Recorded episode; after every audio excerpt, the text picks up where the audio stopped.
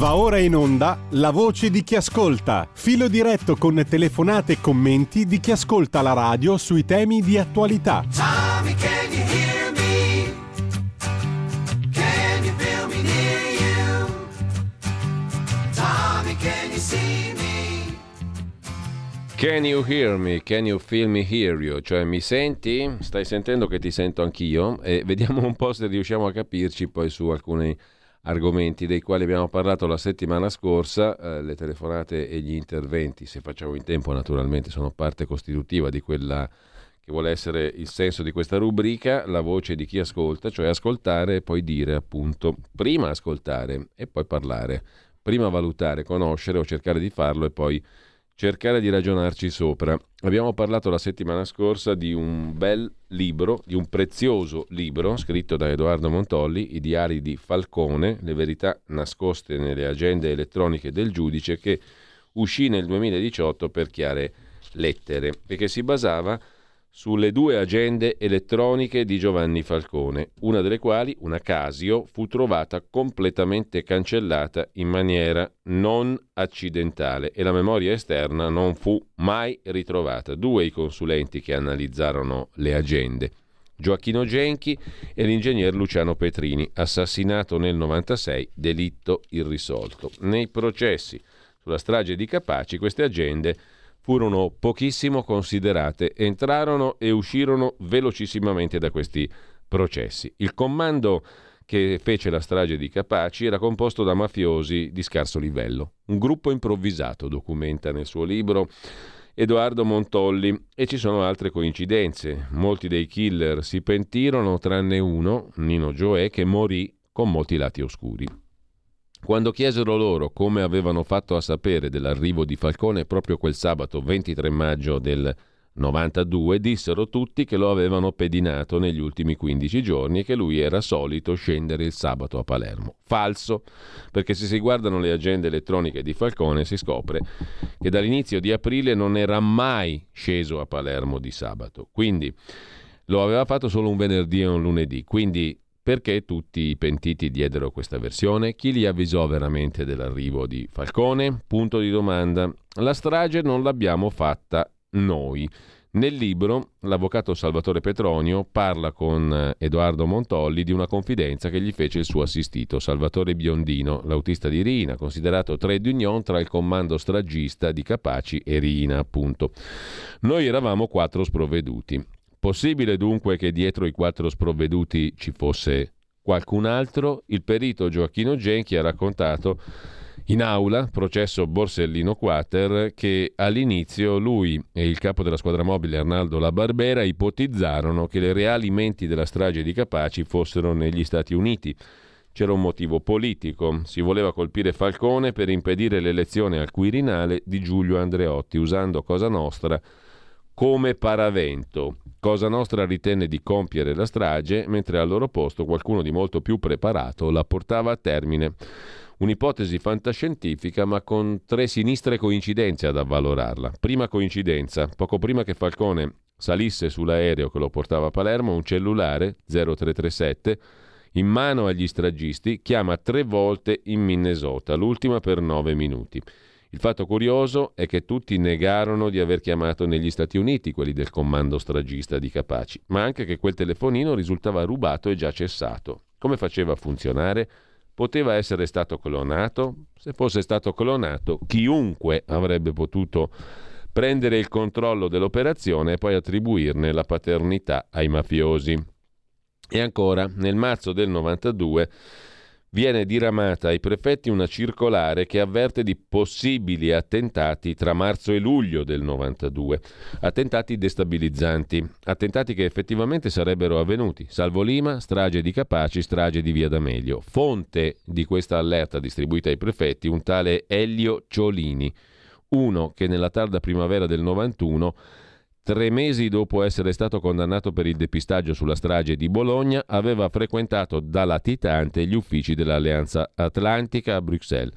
Ultima coincidenza, 16 marzo del 93, il pentito Buscetta rivela a un magistrato di Palermo, Guarnotta, che le stragi sarebbero proseguite, ma in maniera impensabile. Cosa Nostra avrebbe colpito il patrimonio artistico italiano al di fuori della Sicilia e quel che accadrà a Firenze, Roma e Milano.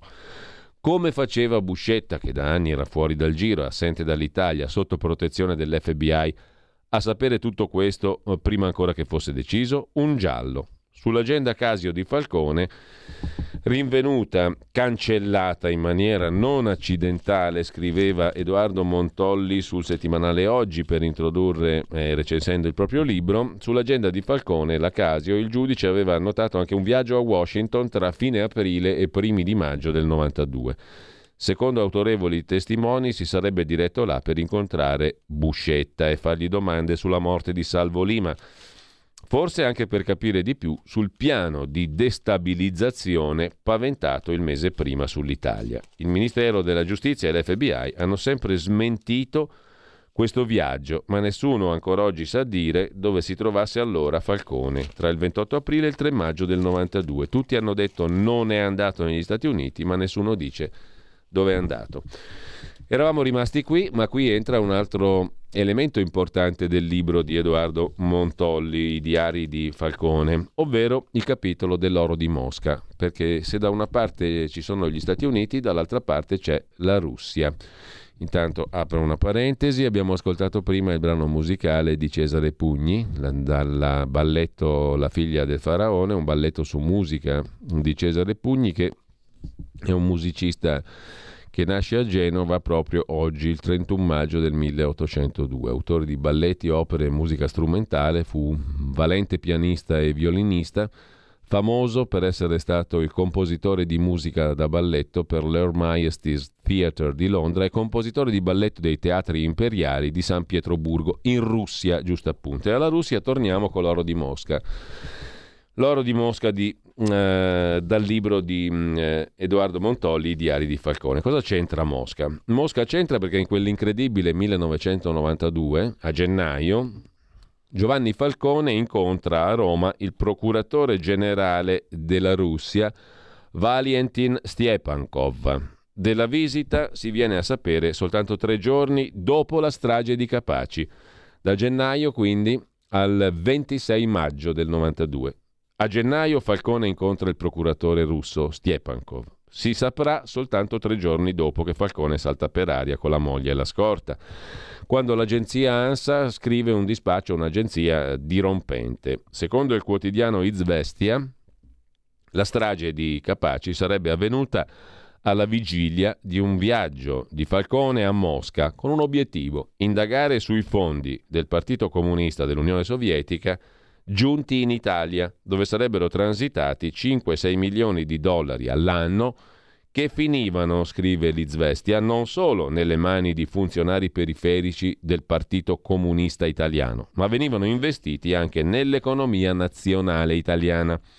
Falcone avrebbe avuto il compito di verificare l'ipotesi di un collegamento tra i boss del Partito Comunista Sovietico e la mafia internazionale letteralmente l'agenzia ANSA esce il 26 maggio del 92, tre giorni dopo la strage di Capaci, con questo articolo che recita esattamente così. Il giudice Giovanni Falcone, caduto vittima sabato scorso nell'attentato di Palermo, doveva arrivare a Mosca nei prossimi giorni per contatti nell'ambito delle indagini sull'attività finanziaria clandestina del PQS, del Partito Comunista Sovietico.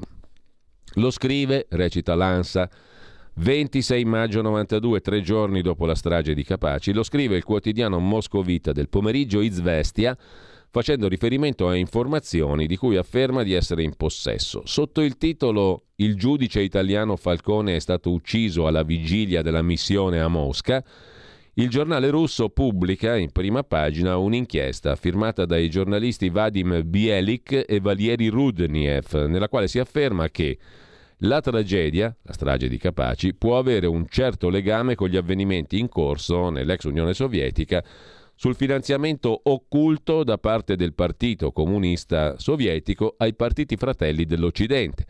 Secondo il giornale, le cui affermazioni non hanno trovato per il momento alcun riscontro, scriveva l'ANSA tre giorni dopo la strage di Capaci. Falcone, incaricato personalmente, scrive Izvestia, dall'allora Presidente della Repubblica, Francesco Cossiga, di occuparsi dei fondi del Partito Comunista Sovietico arrivati in Italia, Falcone indagava assieme a una squadra speciale di giudici istruttori russi che si occupano della stessa vicenda. Così l'ANSA, 26 maggio 92, tre giorni dopo la strage. Insomma, Falcone avrebbe avuto il compito da Cossiga di verificare l'ipotesi di un collegamento tra i boss del PQS e la mafia.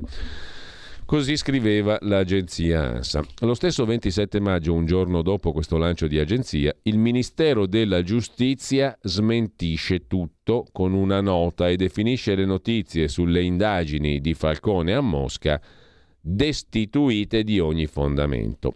Passa ancora qualche giorno e Franco Coppola scrive sul quotidiano La Repubblica, il 5 giugno, che L'ipotesi alla quale lavorano i magistrati è capire il cammino dei rubli che l'ex partito comunista sovietico tra il 70 e il 91 avrebbe riversato in Italia sul Partito Comunista Italiano, su giornali, imprese, società, associazioni varie e, secondo un'ipotesi di lavoro tutta da verificare, anche su organizzazioni terroristiche e criminali. E ancora, scrive Franco Coppola su Repubblica, 5 giugno del 92. Le indagini hanno permesso di ricostruire i complessi meccanismi in base ai quali i rubli arrivavano a società italiane che, gestite per conto del Partito Comunista, avevano rapporti commerciali con l'Unione Sovietica e venivano accumulati come capitali in nero utilizzati dal Partito Comunista Italiano. Un'ipotesi che configurerebbe reati che superano la violazione della legge sul finanziamento dei partiti e arrivano agli illeciti tributari e ai falsi in bilancio. Inoltre, i fondi sarebbero stati accreditati in Italia ma su banche estere, in un intreccio complesso nel quale non poteva mancare l'ombra della mafia. A Mosca ne sono convinti, scriveva Repubblica. I rubli che lasciavano l'Unione Sovietica arrivavano anche alle cosche siciliane. Su questo sarebbe stato, questo sarebbe stato anche l'oggetto dell'indagine di Falcone, smentita dal Ministero della Giustizia. Ecco perché, dicono, scrive Repubblica, se ne interessava anche Falcone. E aggiunge Repubblica, tra i documenti consegnati dal procuratore russo Stiepankov figurerebbe anche un elenco delle ditte nome delle ditte che in Italia avrebbero costituito il terminale dei rubli del denaro stanziato dalle autorità sovietiche. Così scriveva Repubblica il 5 giugno. Il procuratore generale russo Stiepankov sembra un fiume in piena perché al Corriere della Sera spiega il 20 giugno successivo, il 20 giugno del 92, è Stiepankov che parla al Corriere della Sera e racconta i finanziamenti ai comunisti italiani sono stati costanti fino al 1987 con un unico intervallo di tre anni. Tra il 79 e l'81 non ci sono stati finanziamenti ufficiali del PQS al PC italiano. E aggiunge Stiepankov, sui documenti del PQS c'era solo una destinazione, Partito Comunista Italiano. Il procuratore Stiepankov sostiene che dopo l'82 l'unico riferimento del Partito Comunista Sovietico risultava essere Armando Cossutta. Una domanda sorge spontanea. C'è mai stato un legame tra i finanziamenti del Partito Comunista Sovietico e le Brigate Rosse? il procuratore generale Stiepankov lo esclude. Nel PQS, eh, nei rapporti con il PQS, con il Partito Sovietico Comunista, oltre ad Armando Cossutta, racconta ancora Stiepankov, a chiedere che gruppi di comunisti italiani venissero addestrati a Mosca furono anche Enrico Berlinguer, abbiamo appena celebrato il centenario, Luigi Longo, e Ugo Pecchioli, racconta ancora il procuratore russo nell'intervista al Corriere della Sera. L'inchiesta viene divisa in due tronconi, uno inerente ai finanziamenti del Partito Comunista Sovietico in Italia e l'altro sulla cosiddetta Gladio Rossa. Nascono due inchieste. Invece l'indagine sul fiume di rubli che avrebbe attraversato l'Italia viene archiviata il 27 luglio del 92, poco dopo la strage Di via D'Amelio Borsellino alla sua scorta. Secondo il GIP, Maria Cristina Siotto, che accoglie la richiesta di archiviazione del pubblico ministero Franco Ionta, per i finanziamenti fatti al Partito Comunista Italiano tra il 71 e il 1981, la legge vietava il finanziamento a partiti politici da parte della pubblica amministrazione di enti pubblici, società a capitale pubblico ma non faceva cenno al profilo di rilevanza penale per quanto si riferisce a finanziamenti provenienti da Stato estero e con questa motivazione archiviazione. Per i finanziamenti dall'81 all'87, recitava ancora la motivazione dell'archiviazione, non si rinviene negli atti alcuna delibera del Partito Sovietico di concessione di erogazione al Partito Comunista Italiano mentre si evidenziano delibere di concessione di finanziamenti a ben precisi settori del Partito Comunista Italiano ritenuti, in ragione della fedeltà marxista-leninista, idonei a contrastare il processo di socialdemocratizzazione del partito accentuato negli anni Ottanta per effetto della direzione di Enrico Berlinguer. Quanto alle elargizioni a sostegno delle forze sane del PC, delle iniziative editoriali o partecipazioni societarie del compagno Cossutta e dei suoi amici, tutte persone che si trovano su posizioni marxiste e leniniste di amicizia con l'Unione Sovietica, i fatti contestati non sussistono. Così recitava la motivazione di archiviazione. Passano due anni e anche l'altro troncone dell'inchiesta sulla Gladio Rossa finisce in un nulla di fatto, racconta Edoardo Montolli. Nel 92 però scoppia un'altra vicenda, quella di un ex archivista dei servizi segreti russi del KGB, Vassili Nikitich Mitrokin, il quale si era presentato ai servizi segreti britannici con una sterminata mole di appunti copiati dai documenti originali degli 007 sovietici. Riportavano decenni di attività di spionaggio dell'Unione Sovietica e i finanziamenti clandestini a partiti comunisti di 36 paesi. Dalla vicenda Mitrokin nacque anche, come qualcuno ricorderà, una commissione parlamentare di inchiesta. Ma per ritrovare il bandolo di questa complicata matassa, scrive Edoardo Montolli nel libro che stiamo citando, I diari di Falcone, edito da Chiare Lettere 2018. Per ritrovare il bandolo di questa complicata matassa bisogna arrivare al 1999, quando esce per Mondadori il monumentale volume Oro da Mosca, scritto da Valerio Riva. Mm, nel libro vengono pubblicati i documenti acquisiti dal Centro Russo per la conservazione e lo studio dei documenti di storia contemporanea di Mosca. Gli autori, eh, in base a ciò che i report mettono in luce, stimano che in Italia sono piovuti dall'Unione Sovietica, dal dopoguerra, l'equivalente di 989 miliardi di lire, il tutto fino al 1991. Agli autori del libro Oro da Mosca, Valerio Riva, Francesco Bigazzi, edito da Mondadori, agli autori del libro il procuratore russo Stiepankov racconta nel gennaio del 92, durante la mia prima visita a Roma, ebbi un incontro con il giudice Falcone. Da quanto capì, il dottor Falcone aveva mandato dal Presidente della Repubblica Cossiga di svolgere un'inchiesta giudiziaria anche per quanto riguardava le attività finanziarie del Partito Comunista Italiano. Il tutto viene archiviato, come dicevamo, e scrive Montolli nel suo libro I diari di Falcone, nessuno sa ancora oggi che fine abbia fatto l'oro di Mosca. Di certo non è mai entrato nell'inchiesta sulla strage di Capaci.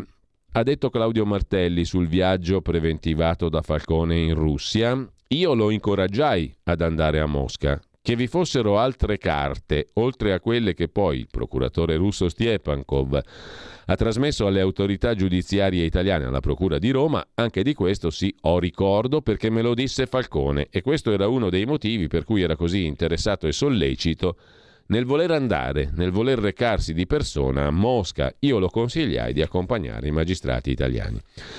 Ha parlato anche Renato Altissimo. In un altro libro intitolato L'inganno di Tangentopoli, l'ex segretario del Partito Liberale italiano Altissimo scrisse Dopo le stragi di Capaci e di Via D'Amelio, nessuno seguì quella pista che portava ai segreti bancari di San Marino, ossia quello che qualcuno ha definito l'avamposto del comunismo in Occidente nell'immediato dopoguerra, la Repubblica di San Marino.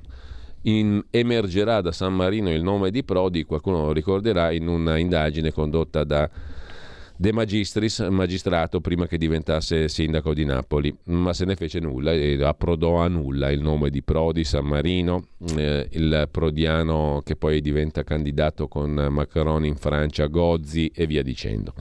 Cirino Pomicino a sua volta ha scritto qualcosa su questo argomento nel libro strettamente riservato pubblicato da Mondadori nel 2000. Scrive Pomicino, la domanda è chi riciclava i dollari trasformandoli in lire? La mafia ed è su questo che indagavano Giovanni Falcone e Paolo Borsellino. Naturalmente i dollari versati dal Partito Comunista sovietico furono versati mm, eh, dopo che Mikhail Gorbaciov dette ordine di non finanziare più i partiti satellite e su questi finanziamenti indagò la magistratura sovietica dopo il colpo di Stato di agosto. Quell'ultimo finanziamento saltò fuori dalla Russia. Domanda, chi riciclava appunto i dollari trasformandoli in lire? La mafia e su questo indagavano Falcone e Borsellino. Ma, scrive Paolo Cirino Pomicino, Falcone fu ucciso a Capaci in una strage in cui furono utilizzati materiali abbastanza insoliti per la mafia, più consueti invece per le centrali del terrorismo internazionale, notava Pomicino.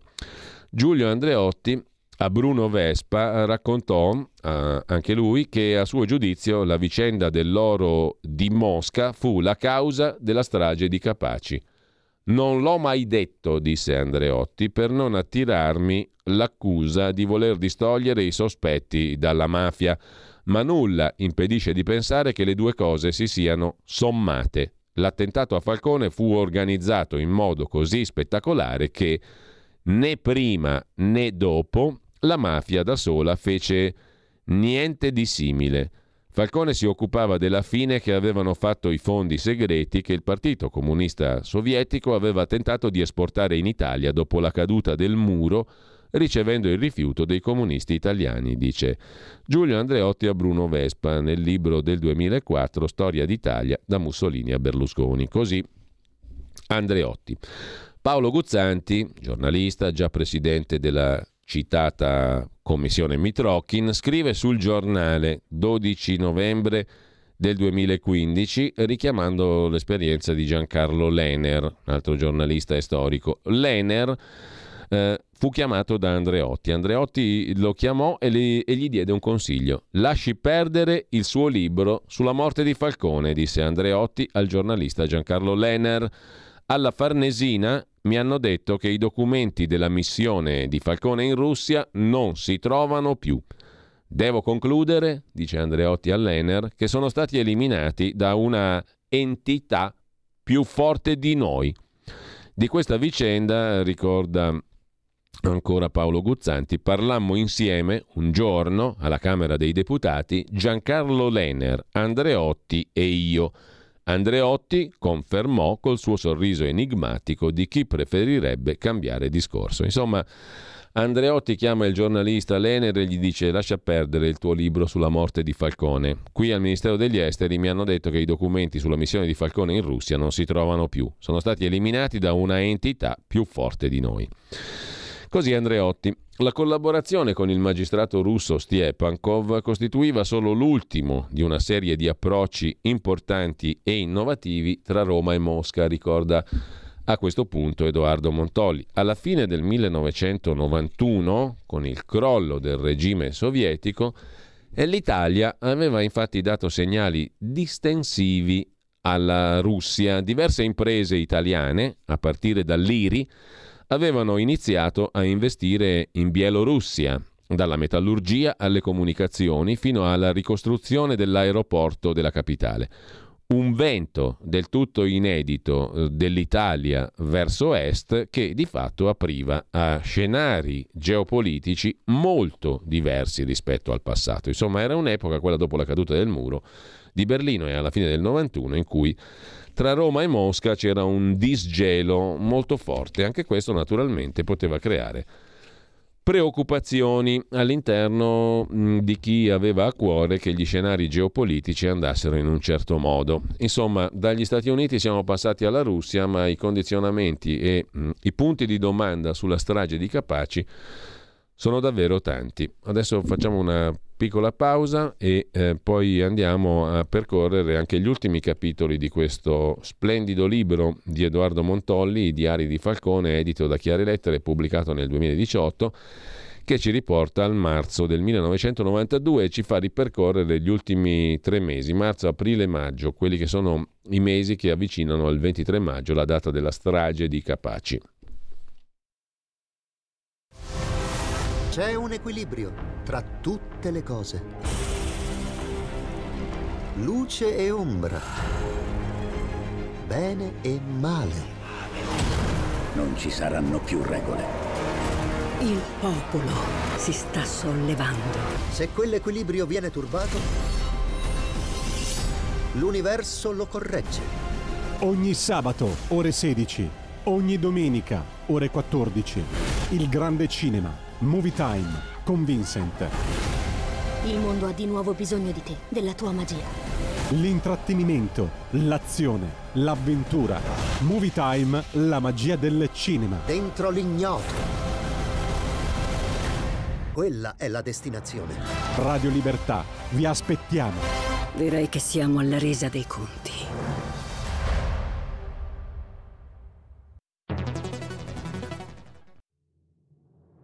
Abbiamo deciso nuove assunzioni e tutele legali per le forze dell'ordine. Abbiamo destinato 27 milioni al fondo per l'autismo. Sono le risposte concrete ai problemi degli italiani. Scrivi il codice D43 nella dichiarazione dei redditi.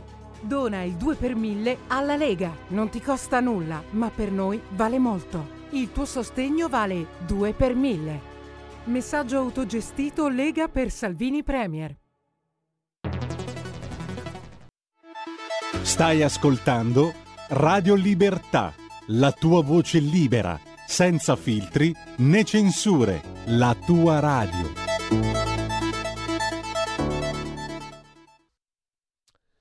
Torniamo ai diari di Falcone, il libro di Edoardo Montolli che stiamo ripercorrendo mh, per aggiungere elementi di conoscenza sulla vicenda della strage di Capaci 23 maggio del 92, ne abbiamo parlato anche settimana scorsa. Marzo del 1992.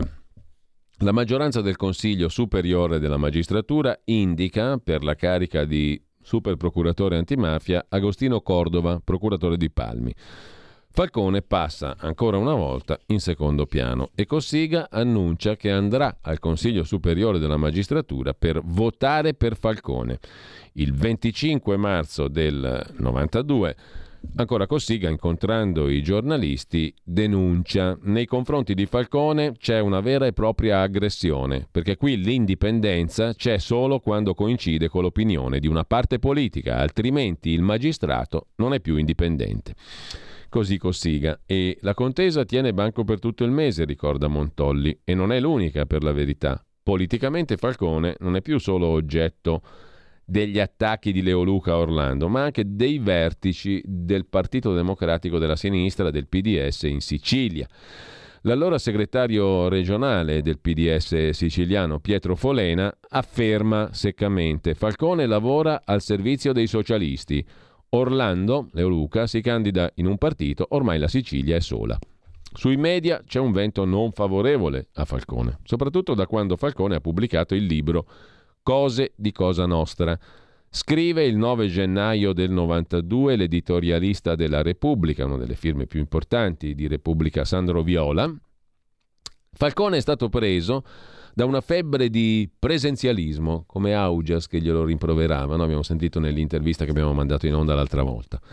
Sembra dominato, scriveva Sandro Viola su Repubblica a proposito di Falcone, sembra dominato da quell'impulso irrefrenabile a parlare che oggi è il più indecente dei vizi nazionali.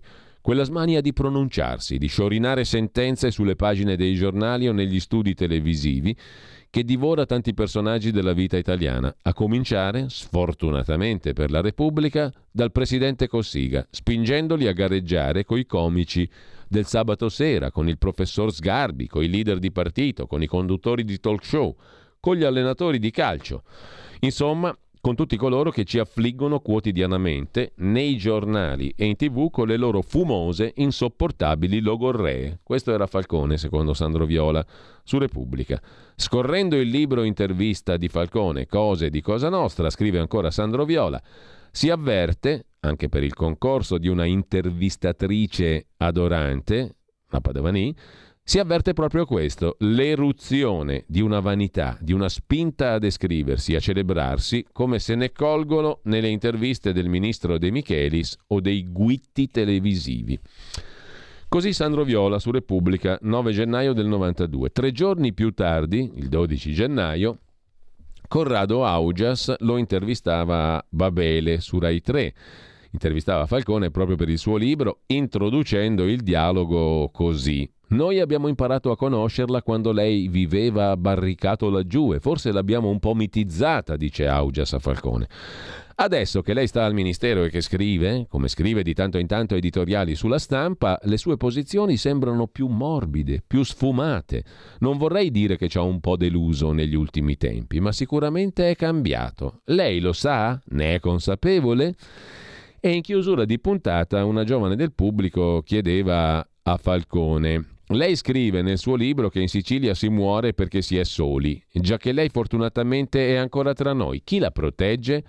E Falcone rispondeva così, mettendo i brividi. Questo significa che per essere credibili bisogna essere ammazzati in questo paese. Questo è il paese felice in cui, se ti si pone una bomba sotto casa e la bomba per fortuna non esplode, la colpa è tua che non l'hai fatta esplodere. È stato scritto ed è stato detto, e qui Falcone si riferiva all'attentato ai suoi danni fallito alla Daura, dove lui aveva la villa, una vicenda per la quale si era sfogato anche davanti al Consiglio Superiore della Magistratura, sostenendo che c'era qualcuno all'epoca che diceva ai giornalisti che quei candelotti di dinamite me li ero messi io da solo lì, diceva Falcone. C'è poi la questione sempre a marzo. Marzo è un altro mese chiave, importante, del 92 per il delitto di Salvolima, ucciso il giorno 12 marzo in piena campagna elettorale. Mm, eh, e mm, c'è da dire che quando cominciano gli attentati, con il caso appunto di Salvolima, quando cominciano gli attentati sulle due agende di Falcone, che sono l'oggetto di questo libro, Le verità nascoste nelle agende elettroniche del giudice Falcone, il libro di Edoardo Montolli, I diari di Falcone, appunto, quando cominciano gli attentati sulle due agende di Falcone non c'è proprio nulla. Non ci sono gli appuntamenti istituzionali, non ci sono gli incontri con Cossiga e Borsellino, non c'è una riunione per la polemica sulla superprocura. Non sono annotati la vicenda della Daura né l'incontro con Ayala o l'impegno con un altro magistrato Beria d'Argentina. Il vuoto totale. È l'unico mese, quello di marzo, in cui le due agende elettroniche sembrano non funzionare escludendo che le agende si siano smagnetizzate cancellando solo quel mese e lasciando tutto il resto, naturalmente. C'è anche un ulteriore appunto mancante che desta perplessità, scrive ancora Edoardo Montolli. Se si esclude il mese di marzo, si può osservare l'assoluta precisione delle note di Falcone con i suoi impegni, tranne a marzo e in una data di gennaio, il giorno 19, dove Falcone registra e annota Mattarella andare viene a Iala. Anche Borsellino, il 19 gennaio del 92, si trovava a Palermo e anche lui segnava sull'agenda tutti gli impegni di lavoro. Alle 9.30 alla voce C, probabilmente casa, Borsellino aveva scritto tra parentesi Falcone, ma l'appuntamento a casa di Borsellino non è registrato, non risulta da queste agende che in quel mese di marzo hanno delle lacune incredibili. Tre giorni dopo la strage di Capaci, scrive ancora Edoardo Montolli, si diffondono le prime voci e le voci parlano del fatto che un mese prima di morire Giovanni Falcone si sarebbe recato a Washington. È un dettaglio importante e questa storia del viaggio a Washington è uno dei gialli più consistenti dell'agenda di Falcone ritrovata poi cancellata, cioè manomessa scientemente, volutamente cancellata. L'agenda Casio, l'agenda completamente cancellata, è stata ritrovata cancellata in maniera non accidentale ed è stata recuperata a Milano nella prima decade di ottobre del 92. Lì sopra c'erano gli appuntamenti inequivocabili e dal 28 aprile al 1 maggio cosa c'è scritto nell'agenda Casio di Giovanni Falcone? C'è scritto 28 aprile Roma-Washington, 29 aprile Stati Uniti, 19.30 Ambasciata Regno Unito, UK, festa, 30 aprile USA, Stati Uniti, 1 maggio USA, Stati Uniti. E naturalmente non c'è nessuna traccia invece né? e tutti smentiscono che Falcone sia stato negli Stati Uniti tra il 28 aprile e il 1 maggio del 92, sta di fatto che però nessuno sa dire dov'era tra il 28 aprile e il 1 maggio. Sulla sua agenda, poi recuperata, era stata cancellata, attenzione, eh, l'agenda dove ci sono segnati questi appuntamenti, Roma, Washington, Stati Uniti, Stati Uniti, UK, Regno Unito, festa tra 28 aprile e 1 maggio del 92, questa agenda Casio era stata completamente e volutamente cancellata. Viene recuperata da Gioacchino Genchi, il perito, a ottobre a Milano, andando agli uffici della Casio. Lì gli appuntamenti appunto dal 28 aprile al 1 maggio erano puntualmente annotati. Il Ministero della Giustizia invece eh, smentirà più volte questo viaggio negli Stati Uniti, sui giornali e in Parlamento, ma senza spiegare cosa avesse fatto e dove si trovasse in quelle date Giovanni Falcone, che pure al Ministero lavorava. Quindi questo rimane un giallo e un punto di domanda enorme in tutto questo. Per quanto riguarda poi l'agenda, no? abbiamo visto il 29 aprile Falcone segna sulla sua agenda USA, Stati Uniti e 19.30 ambasciata UK, Gran Bretagna, festa. Era il secondo impegno del 29 aprile del 92. La cena era prevista a casa di una persona il cui numero di telefono appare sull'altra agenda di Falcone, la Sharp con cui il giudice annotò un appuntamento in un'unica altra occasione, sempre per cena 9 gennaio del 92 dopo la visita nel suo ufficio del procuratore russo Stiepankov di cui dicevamo prima. Questa persona è dunque l'unico testimone oculare tuttora in grado di confermare o smentire l'incontro americano. Il numero non è cambiato e così racconta Edoardo Montolli ho provato a chiamare questa persona. Mm? Attenzione, stiamo parlando di un appuntamento che Falcone segna sulla sua agenda, agenda che verrà cancellata ma che il perito Genchi riesce a recuperare il 29 aprile del 92. Falcone segna questo appuntamento. Stati Uniti 19.30, ambasciata del Regno Unito della Gran Bretagna. Questo secondo impegno è del 29 aprile del 92, Falcone lo segna sull'agenda e segna un numero di telefono sull'altra agenda di una persona cui, per cui è prevista una cena, quel giorno lì, il 29. Questa persona è l'unico testimone in grado di confermare o smentire l'incontro americano di Falcone. Allora Falcone è stato in America o no? Questa persona lo sa. Il numero di telefono non è cambiato, e così dice Montolli, scrive Montolli nel suo libro, ho provato a contattare questa persona diverso tempo fa. Ma non appena ho pronunciato il nome di Giovanni Falcone, questa persona ha chiuso la telefonata senza neanche farmi terminare la frase. Il perché? Non lo so, scrive Montolli nel suo libro, pagina 164. Negli appunti sul viaggio a Washington, il 29 aprile, appunto, Falcone aveva scritto Stati Uniti e 19.30 ambasciata UK Regno Unito festa ambasciata inglese negli Stati Uniti. C'era una festa laggiù? E perché andare proprio all'ambasciata inglese di Washington? Dal 91 al 95 l'ambasciatore inglese negli Stati Uniti fu Robin Renwick, un uomo che all'epoca venne dipinto dal Sunday Times come un vero e proprio stratega dello spionaggio. Però tutte queste rimangono domande senza risposta. Il 29 aprile del 92 però non c'era alcuna festa all'ambasciata americana del Regno Unito di Londra. E anche questo è un altro punto di domanda in più. Mentre Falcone ammette di aver fatto le, il viaggio, uh, amm- chiedo scusa, um, Martelli ammette bene o male che Falcone fece un viaggio a Washington, anche se poi il Ministero di Giustizia smentirà. A Washington eh, Falcone c'è stato, lo fa capire chiaramente Martelli in una puntata di Samarcanda, la trasmissione televisiva di Michele Santoro, dove Martelli dice io diedi per scontato che Falcone era andato a Washington, diedi per scontato che fosse andato là, ma poi mi fecero presente al Ministero che le cose non stavano così. Dopo un esame approfondito era emerso che ufficialmente racconta Martelli, Falcone non era assolutamente andato negli Stati Uniti in veste ufficiale come direttore degli affari penali del Ministero nel periodo tra l'assassinio di Salvo Lima e l'assassinio di Falcone. Questo lo si può escludere tassativamente, nonostante che venisse fatto circolare addirittura un verbale intestato Procura di Catania, in realtà è la questura, che poi risultò essere un falso, dice Martelli, un verbale che sosteneva la tesi contraria e nonostante che un procuratore o ex procuratore americano avesse sostenuto il contrario. Per tagliare la testa al toro, racconta Martelli, mi rivolsi al mio buon amico William Sessions, direttore dell'FBI. Ma voi, gli chiesi, avete incontrato Falcone in quel periodo? Datemi un comunicato ufficiale.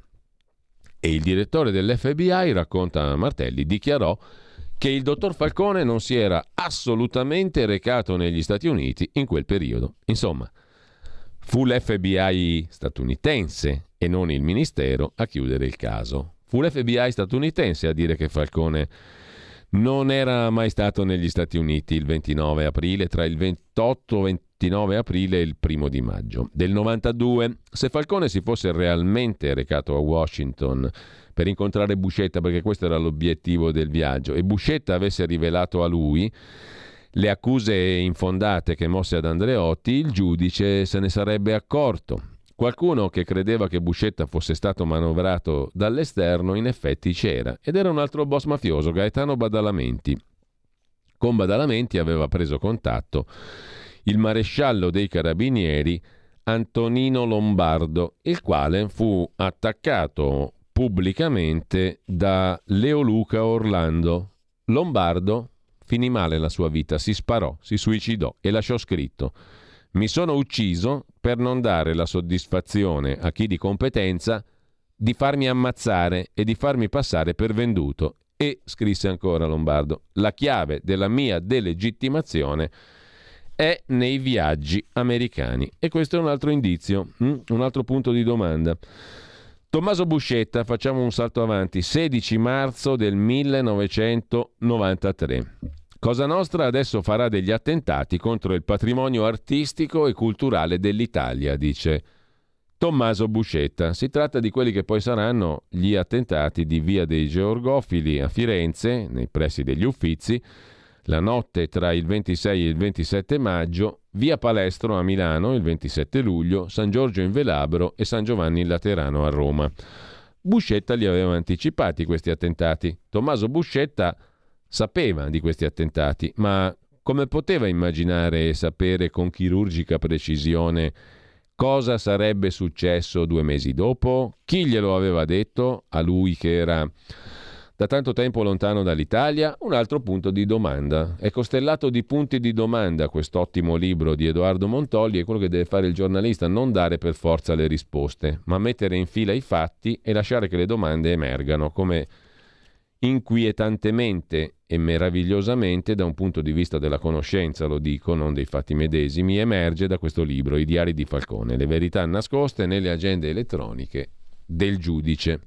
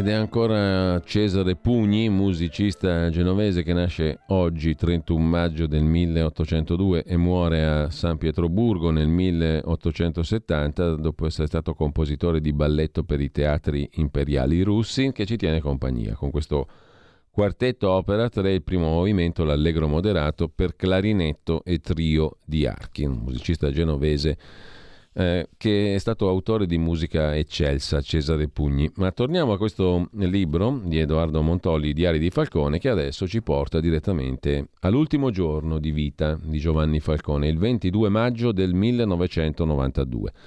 Anche quel giorno saltano fuori appuntamenti scomparsi dalle agende di Falcone, agende di Falcone che eh, sono state pochissimo esaminate nei processi e che a mia memoria sono state esaminate solo in questo libro di Edoardo Montolli, per il quale come cittadini chiedo, credo che dobbiamo ringraziare questo giornalista che tante inchieste ha fatto in maniera molto precisa e documentata, eh, riuscendone mai smentito sostanzialmente, perché trattasi di persona che è, è solita approfondire con uno scrupolo inenarrabile e giusto, peraltro, doveroso, le cose di cui si occupa e mh, è stato anche fondamentale il suo lavoro per mettere in luce come sono andate le cose per la strage di Erba, insieme a Felice Manti, autore del Grande Abbaglio, sul quale ritorneremo e ne riparleremo perché la vicenda non può considerarsi finita lì, proprio in virtù dell'esame preciso degli, dei dati, degli atti, dei fatti giudiziari, degli atti giudiziari e delle prove, o, man, o delle mancate prove o di ciò che non torna. Insomma, eh, il lavoro di documentazione e di studio in questo caso è stato prezioso, così come è stato prezioso per questo libro, I diari di Falcone. Il 22 maggio del 92 cade di venerdì. È il giorno in cui Falcone dovrebbe partire per uh, Palermo, perlomeno così raccontano i processi, in particolare la prima sentenza sulla strage. Il biglietto del giudice viene di consueto prenotato in un'agenzia di Palermo e poi arriva a Roma tramite una seconda agenzia direttamente al Ministero in busta chiusa. Falcone utilizza naturalmente anche voli coperti della CAI, che è la compagnia aerea per, eh, per la quale è referente il SISDE, servizio segreto ed è quello che viene prenotato per le ore 19 di venerdì 22 maggio del 92 fin da lunedì 18 maggio o al massimo martedì 19. Il sabato, tornata in ufficio, la segretaria di Falcone, Francesca Carraturo, troverà però ancora lì il giudice. A me è stato detto che non era partito il venerdì perché voleva partire insieme alla moglie. Quel giorno da Palermo chiamò l'autista Costanza. Per Francesca Morvillo, infatti, la moglie di Falcone, fin da mercoledì o da giovedì, la prenotazione è stata fatta per il sabato, con un biglietto per un volo di linea delle 18.50 o delle 20.20, come ribadiranno dall'agenzia di Palermo. Al SISDE, servizio segreto, il dottor Lorenzini, vice direttore della divisione sicurezza, conferma che il 19 maggio ha ricevuto la prenotazione del giudice per il 22 venerdì. Soltanto la mattina del venerdì Falcone gli ha telefonato per spostare il volo alle 17 di sabato 23 maggio. Motivo del cambiamento di programma per i giudici sta nel fatto che Falcone voleva andare insieme alla compagna ad assistere alla mattanza dei tonni sull'isola di Favignana e ne parla in, agente, in, in, in aula, chiedo scusa, l'agente Staffoli tra i membri della scorta. Siccome sono cresciuto giù a Favignana Parlando col presidente che non aveva mai visto la mattanza, gli ho detto: Presidente, possiamo andare a vedere la mattanza? Io sono di là, organizziamo. E Falcone mi disse: Sì, organizziamo un venerdì o un sabato, andiamo a vederla. L'agente Staffoli precisa però che il 22 maggio il giudice non poteva più partire perché Francesca Morvillo avrebbe lavorato anche il sabato mattina. Verrà fuori che avrebbe in effetti dovuto prendere parte ai lavori della commissione per il concorso in magistratura. Anche un altro agente, Gralluzzo, conferma l'episodio. In aula, l'allora capo di gabinetto del Ministero della Giustizia, Livia Pomodoro, ricorda che Falcone sarebbe dovuto partire il venerdì pomeriggio e invece partirà il sabato. Sulla Sharp, l'altra agenda elettronica di Giovanni Falcone, il rientro Roma-Palermo è regolarmente segnato sabato 23 maggio, non il 22. E allora sorge una domanda, se Falcone decide solo il 22 pomeriggio all'ultimo di cambiare progetto e di partire l'indomani e non il 22, il 23, di partire il 23 e non il 22, insomma sabato e non venerdì, che bisogno avrebbe avuto di segnarsi come promemoria la partenza per il giorno dopo, per il sabato? Non c'era bisogno di segnarselo con anticipo nell'agenda, come faceva solitamente. Era una cosa strana.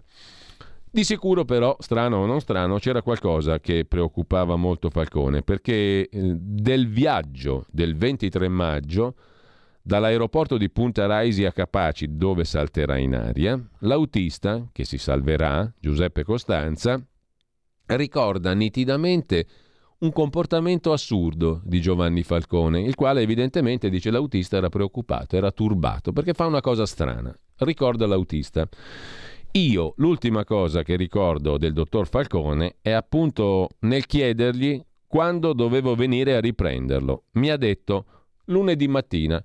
Io gli dissi, allora arrivato a casa, cortesemente mi dà le chiavi della macchina in modo che io lunedì mattina posso prendere la macchina? Ma probabilmente Falcone era sopra pensiero perché una cosa del genere non riesco a giustificarla, soprattutto da lui. Cosa succede? Succede che a macchina in movimento, Falcone sfila le chiavi che erano inserite nel quadro, dandomele dietro. E io a quel punto lo chiamai dicendoci: Ma cosa fa? Così ci andiamo ad ammazzare. Questo è l'ultimo ricordo che lui, girandosi verso la moglie, incrociando lo sguardo e girandosi verso di me, dice: Scusi, scusi, dice Falcone. Ecco, queste sono le ultime parole che io ricordo, perché poi non c'è più nulla, cioè salta. Hm? La macchina salta scoppia eh, il carico di tritolo. Ma cosa lo avrebbe portato soprappensiero al punto tale da togliere le chiavi e da spegnere un'auto in corsa resta un mistero. Si può solo narrare cosa accade nelle 24 ore precedenti la strage. 22 maggio, Roma. Una chiamata importante e alcuni impegni per Falcone. Della chiamata avvenuta in mattinata eh, parlerà ai giornali niente meno che Antonio Di Pietro, il quale dice avevo sentito Falcone al telefono proprio venerdì mattina, il giorno prima della strage. Avevamo parlato degli sviluppi dell'inchiesta, cioè di Tangentopoli.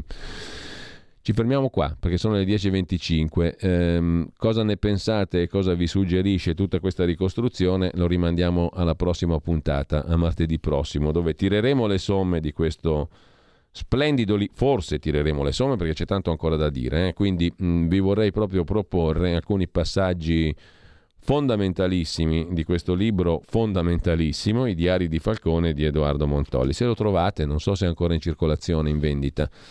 Proviamo a googlarlo così vediamo se è ancora in circolazione o in vendita. I diari di Falcone, le verità nascoste nelle agende elettroniche del giudice. Autore Edoardo Montolli, edito da Chiare Lettere nel 2018.